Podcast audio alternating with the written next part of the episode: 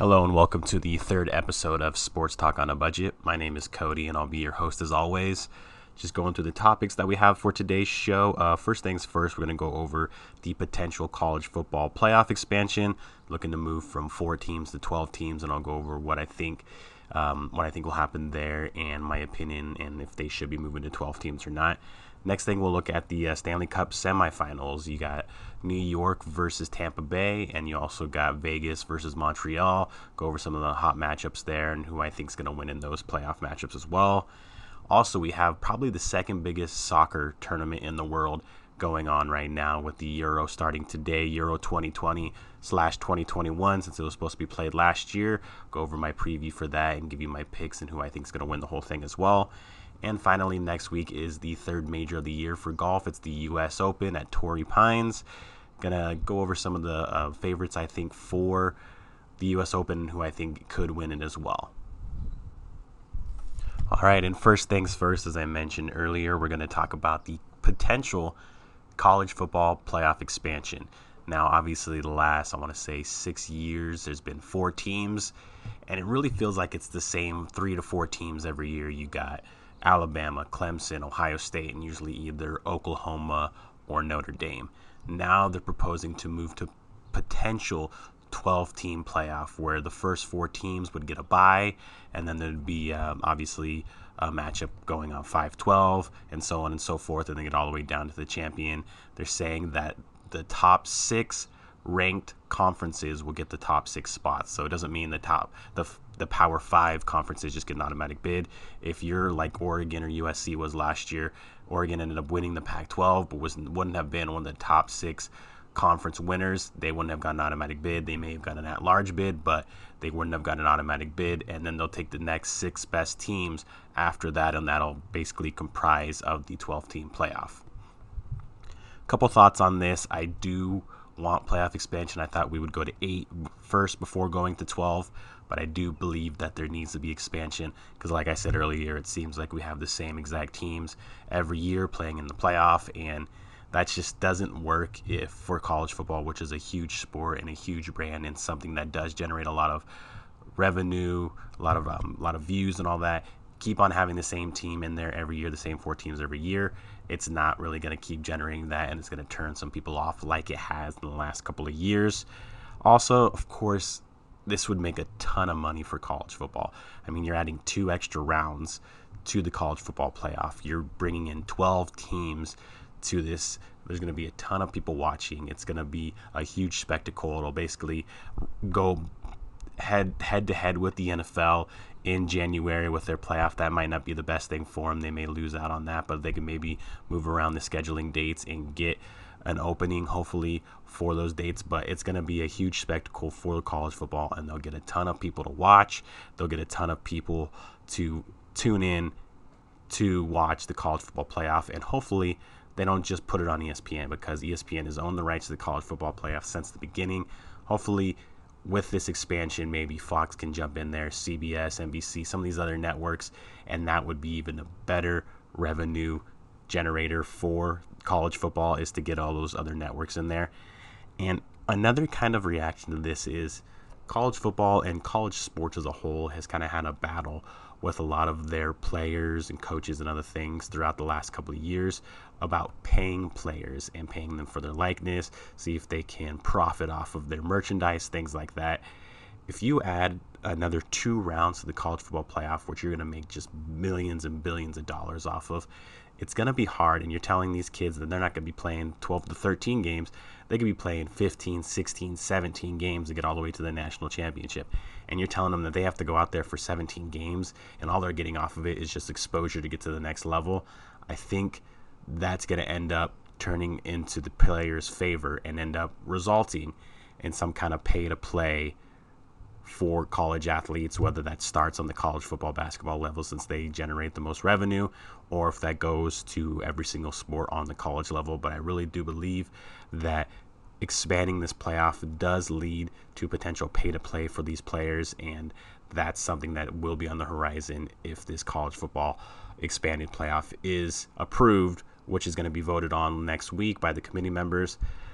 My guess it probably will be approved because the money is just so substantial for college football to make with the with the two like I said two extra rounds for the playoff. Just the money is unbelievable they can make and let's be real that's what drives everything. That's what drives the college football playoff. That's what drives anything and everything. People don't like to talk about it or say it but what drives everything in this country and every business in this country is the ability to make money. And when you have the ability to make that much more money you're going to take it. So I do believe this will expand to 12 teams. I'm excited for it. Huge college football fan. I really believe that this could be a huge tournament and maybe rival. Obviously, won't be the NCAA tournament, but it will be as close to what college football can offer as the NCAA tournament, their own style of playoffs like the NFL as well. All right, now moving on to the Stanley Cup semifinals usually would obviously be the Eastern Conference and Western Conference um, finals at this point. But obviously, with the uh, structure due to COVID and everything this year in the NHL, with the divisions, that's not the case. So we have the semifinals, which are set up between the Islanders versus the Tampa Bay Lightning, and then you have the Vegas Golden Knights versus the Montreal Canadiens.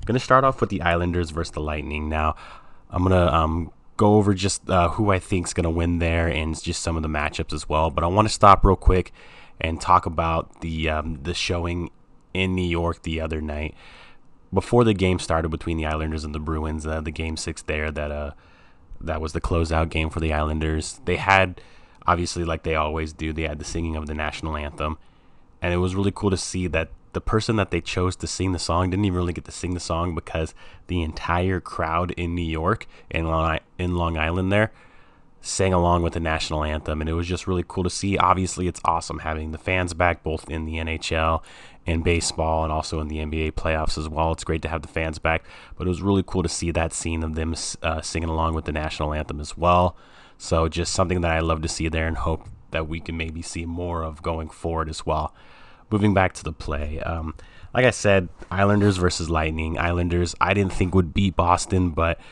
they were able to um, kind of get Boston to mess up a lot of penalties there, and they capitalized on basically almost all those power plays that they were afforded by the Bruins penalties, scored most of their goals off of power plays, and took advantage of those opportunities against Boston. I don't think they're going to have the same success against Tampa Bay. Tampa Bay is not is more of a finesse team, not as a physical team, and they're not going to get as many penalties from Tampa Bay as well. And then you got, I mean, like Steven Stamkos, Brayden Point. I believe that they're just their pedigree. They've been there. They won last year. They've been in the playoffs for a long time now. They're a team that's kind of a always right there as well. I just believe that Tampa Bay has just a little bit too much firepower for the New York Islanders. Great run so far for the Islanders. Um, obviously, we'll be rooting, rooting for them a little bit after that scene the other night, but I think Tampa Bay is just too much for them and will win this series and get back to the Stanley Cup final as well. Now, moving over to the other matchup, we have, like I said before, the Montreal Canadiens versus the Las Vegas Golden Knights. Now, Montreal has just been on fire. Now, first things first, they were the last team to get in the playoffs and had the worst record and the least amount of points of any team in the playoffs.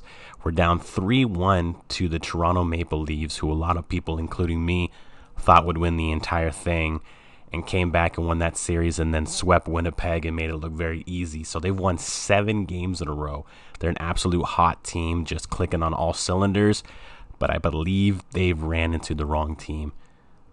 Vegas is on a streak of their own. They've won their last four games against Colorado, the number one team, at least uh, points and win wise going wins wise going into the playoffs. Vegas, I think, is just a better overall team, just better from top to bottom. Then you got Mark, sorry, Marc Andre Fleury in goal. Obviously, he's got a ton of pedigree coming from the Pittsburgh Penguins and then playing all these years with the Vegas Golden Knights. Ton of playoff experience, just one of the top goalies probably all time as well, starting to make his name as an all as an all time goalie. So I believe that this could be a great series, and I hope that Montreal can stay hot and make this a series. But I think Vegas is just the better overall team, and they will kind of flex their muscles and. Marc Andre Fleury will show out in this series and have a great series, and they will advance to the Stanley Cup final as well. So that is my prediction. I have it the Tampa Bay Lightning versus the Vegas Golden Knights in the Stanley Cup Finals. Obviously, not going to talk about that right now because those two teams aren't there. I'll do a Stanley Cup Finals preview when that comes around. Hopefully, my predictions are right with Vegas versus Tampa Bay, but if it's the other two teams or a combination of either, I'd be totally fine with that. I do believe that we do have four teams and four very hot teams, four very good teams left in this playoff. Montreal obviously is a huge surprise. The other three uh, obviously, Tampa and Vegas were teams, a lot of people had them there. New York, not as much, but I think that we will have two good series as uh, semifinal matchups here and should be uh, very exciting and like like NHL playoffs always are.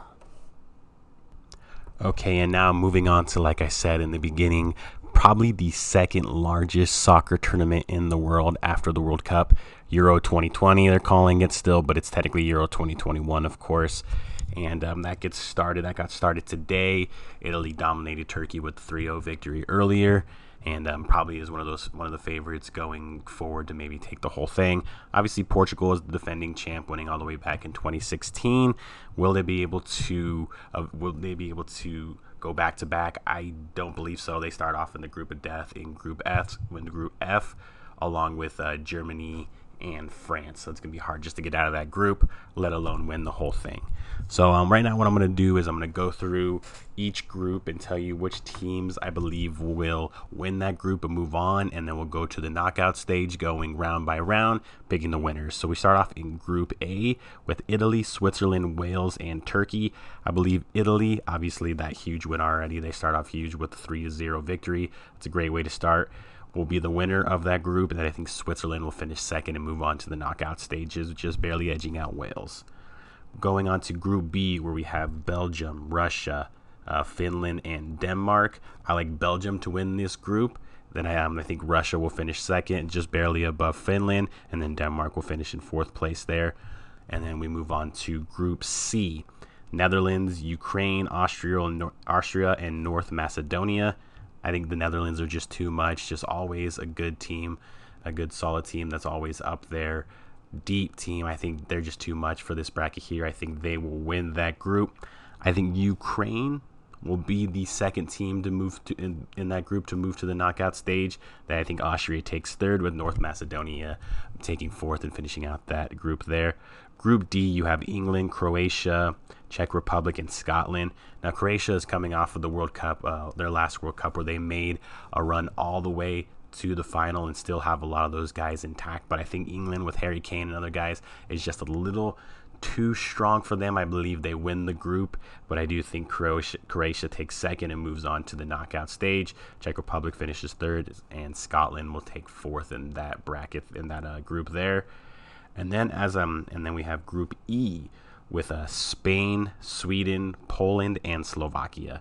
I think Spain, obviously, Spain is just loaded with stars, great players. I believe they'll win that group. I think Sweden is the second best team in that group and will take second as well, moving on to the knockout stage. Then I got Poland and Slovakia finishing third and fourth in that group. And then we move to the fifth and final group, the Group F, which is everybody is calling the Group of Death. You have Germany, France, and defending champion Portugal, and then you have Hungary in that uh, in that group as well. I think Germany, Germany, I think is just a great, unbelievable team. I think it's going to be a great matchup on Tuesday with them and France. That will probably, I believe, decide the group, and I think Germany wins that match and wins the group. I think that'll result in France taking second, Portugal taking third, um, and then Hungary ended up in the fourth seed there. But that leaves four at large teams to get in from the third place teams. And that'll leave Wales, Finland, Austria, Czech Republic, Poland, and Portugal. I believe po- um, Portugal is one of those teams that moves on as an at large team. I do believe in Poland and the Czech Republic and also Finland as well will be the four teams to move out of that group of six of third place teams there to move into the next round. So that takes us into the round of 16, the knockout stage. Your first matchup is going to be Belgium, who won their group, versus the at large team in Portugal. That I think would be a great matchup. I mean, you still have great stars for Belgium, and then obviously you have Ronaldo on Portugal. Not maybe the same Ronaldo that we've seen in the past, but still a great player. I believe that Portugal actually wins this matchup and moves on to the next round. Then you got Italy versus Ukraine. Just way too much firepower. Just too much for uh, Ukraine to handle Italy there. I think Italy moves on and goes on to the next round where they'll face Portugal. You move down a little bit, it'll be Germany versus Finland. I like Germany in that matchup. Like I said, Germany will probably be one of the favorites in this tournament, along with Italy and France, and they're just too much for Finland to take on at that point. And then you go on to Croatia and Sweden. Kind of the same story there. I think Croatia just has too many good players, too much firepower, and will get past Sweden in that matchup. And same with Spain and Czech Republic. Spain's just just full of stars and great team there, like they always have been. They're just going to be too much for the Czech Republic, and they'll move forward, going to the next round as well. And then we look at England and France. That's going to be a huge round of 16 matchup. Two potential favorites in this entire tournament meeting in the in the group of 16. I think France is just too much. Kylian Mbappe obviously is the star there. I think they're going to be too much for England, and they will move on to face Spain in the next round. And then at the very bottom, the, with the last two, uh, with the last bracket and the last two matchups, you have the Netherlands versus Poland and Switzerland versus Russia. These, um, I have obviously the Netherlands beating Poland, just um, one of those teams that I believe could win the whole thing as well. They're just always a tough team and a tough out as well. And then Switzerland and Russia, maybe a couple of surprise teams here. I'm going to go with Switzerland. Uh, not really confident on that, but I think Switzerland's just a little bit better team versus Russia now we get to the real the real good teams, the real good countries, and some of these real matchups. I mean, you look at this first matchup alone in the quarterfinals Portugal versus Italy. You have the defending champions, in, and you have Cristiano Ronaldo versus an Italy team who I think is poised and hungry to win this win this tournament and I think they will beat Portugal to move on to the semifinals. And then you move over to Germany versus Croatia. Croatia, like I said, was a surprise team in the World Cup last time. Um, when they played in the last World Cup.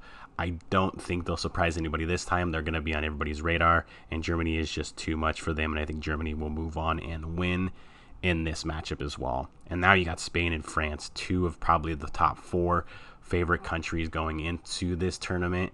And I mean, you could go almost any way with this, but I still like Kylian Mbappe and some of the other players on France to be just a little bit too much for Spain, and they will move on to the semifinals. And then you into the, the Netherlands and Switzerland. I think just the Netherlands are too much for Switzerland and will advance to the semifinals as well. And that'll bring us to obviously, like I said, the semifinals and our matchups of Italy versus Germany and the and France versus the Netherlands. Four unbelievable teams. Maybe not the four best teams going into this, but kind of maybe got the best draw. The Netherlands got a good draw as well at the bottom of the bracket, getting maybe um, two of the easier matchups as far as what you would think right now in the uh, group of 16 and quarterfinals stages. So I'm starting off with Italy versus Germany. This could be a classic semifinals matchup. You can go either way. These both these countries are two of the top countries in this tournament, but I'm gonna go slightly ver- for a Germany over Italy. I think Germany is just, I mean, they just they're always there. They're always um, one of the better teams in this tournament and in any tournament that they play. And I believe they will move to the final round and beat Italy there. And now you got the you got France and the Netherlands. Another huge matchup. Like I said, the Netherlands is just a tough out. They're a tough team to beat, but France is was my favorite or one of my favorites going into this tournament, and I think they will get past the Netherlands and move to the final and hope to um, be one of those historic teams that can win the World Cup and then win the Euro. It doesn't happen very often, and that would be huge for them to do so. They will obviously take on Germany in the final, and that would obviously be an enormous final and just amazing to watch. And that'll be, if that ends up what it's going to be, that'll be huge for the Euro because that'll get huge viewership getting these two teams in there. Like I said, France with Kylian Mbappe and some of these other guys that they got on their team, I think they're just too much for any team in this field, and I think they will be just the slightly better team versus Germany and win and be the Euro 2020, obviously 2021 champions.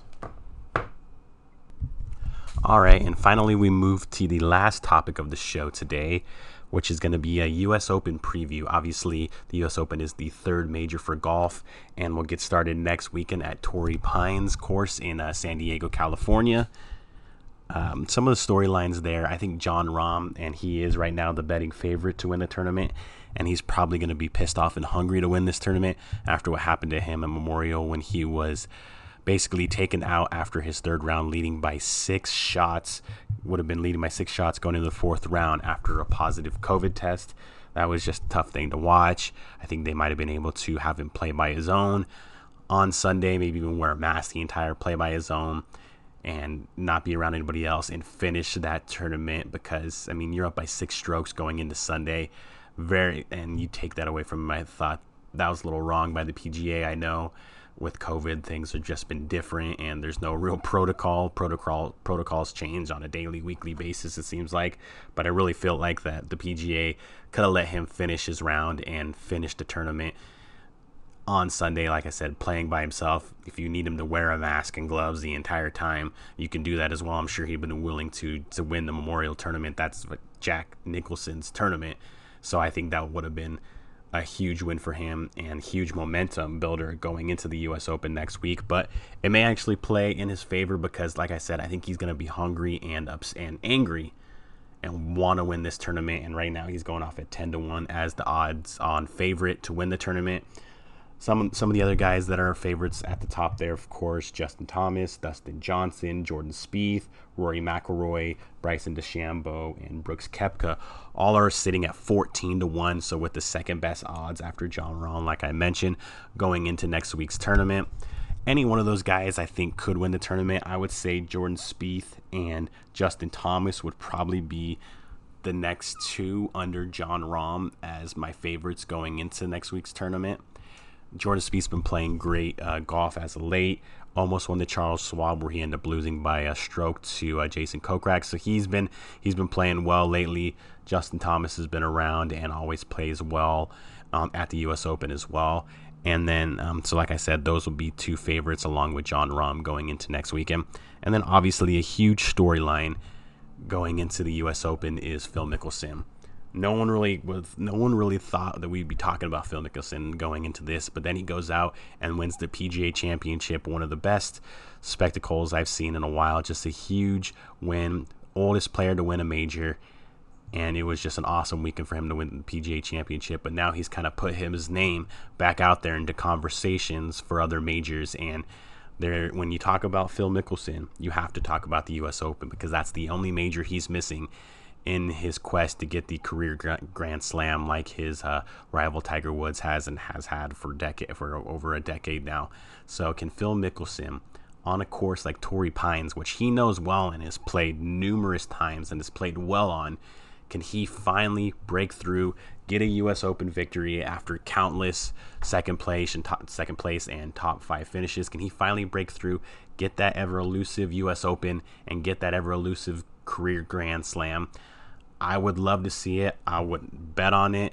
I wouldn't. That wouldn't be my pick, but I would love to see it. Right now, I believe his odds are pretty long, but like I said, it would be an amazing thing to see him win the U.S. Open and go forward. He's going off and um, and finally get his career Grand Slam. He's going off currently at fifty to one, so maybe that is worth a bet. Throw ten dollars it to win five hundred, maybe twenty to win a thousand. That's not a bad bet. So maybe I will throw some money on Phil Mickelson because I mean. The U.S. Open would be so much more fun to watch. It'll, be, it'll still be fun to watch, but be so much more fun to watch, and, and they would get such better ratings and better viewership if Phil Mickelson wins or if he's just in contention on Sunday. I know that the PGA Championship was watched more by than they were expected because Phil Mickelson was in contention and won that won that tournament. So if he's in contention and if he obviously wins the U.S. Open, that would be huge. And I would love to see that for him. Just a guy who's done everything the right way, has played the right way, and has just stayed hungry and has stayed relevant for his entire career and one of the best 10 golfers, in my opinion, of all time. It would really be cool to see him finally complete that career Grand Slam and finally get a U.S. Open, which he's been so close so many times. So that'll be another storyline. I'm hoping that he can break through and do that. I don't think that's what's going to happen. My pick for the U.S. Open next weekend will be Jon Rahm, just because, like I said earlier on, he's obviously the betting favorite at 10 to 1 and he's the I believe the hungriest player in that tournament with everything that happened at the Memorial. So I really think that it's going to be his tournament to lose. If he can get off to a nice start on, Thursday and Friday, that'd be great. But my pick is going to be Jon Rahm. My other favorites are obviously Jordan Spieth and Justin Thomas, but I'm going to go with Jon Rahm for that tournament to win the U.S. Open, and maybe um maybe put the what happened at Memorial Tournament last weekend in the rearview mirror with the U.S. Open win. That'll kind of help smooth things over for him going forward as well, and um and kind of maybe kick off the rest of the season for him as well. All right, so that is my show today. Thank you for listening. Like I've mentioned before on other shows, you can catch this podcast on Apple Podcasts, Spotify, Buzzsprout, and Amazon Music. Please listen when you get a chance. Um, I believe on the Apple Podcast and maybe on Amazon Music as well. You can leave a comment. So if you want to leave a comment, that would be great. I love the um, constructive criticism. I also do have an Instagram page for Sports Talk on a Budget. That's just the name of the Instagram page. It's just Sports Talk on a Budget. So look for it on Instagram and go ahead and follow there. And you can leave your comments or send me a DM about what you thought about the show on Instagram. I will be creating a Facebook page soon. So look for that in the next couple of days. It'll just be under Sports Talk on a Budget as well. So you can go on to that Facebook page and leave your comments and send me um, send me a couple messages of what you think of the show. But like I said, thank you for watching. This is the third installment of Sports Talk on a Budget, and you guys all have a good day.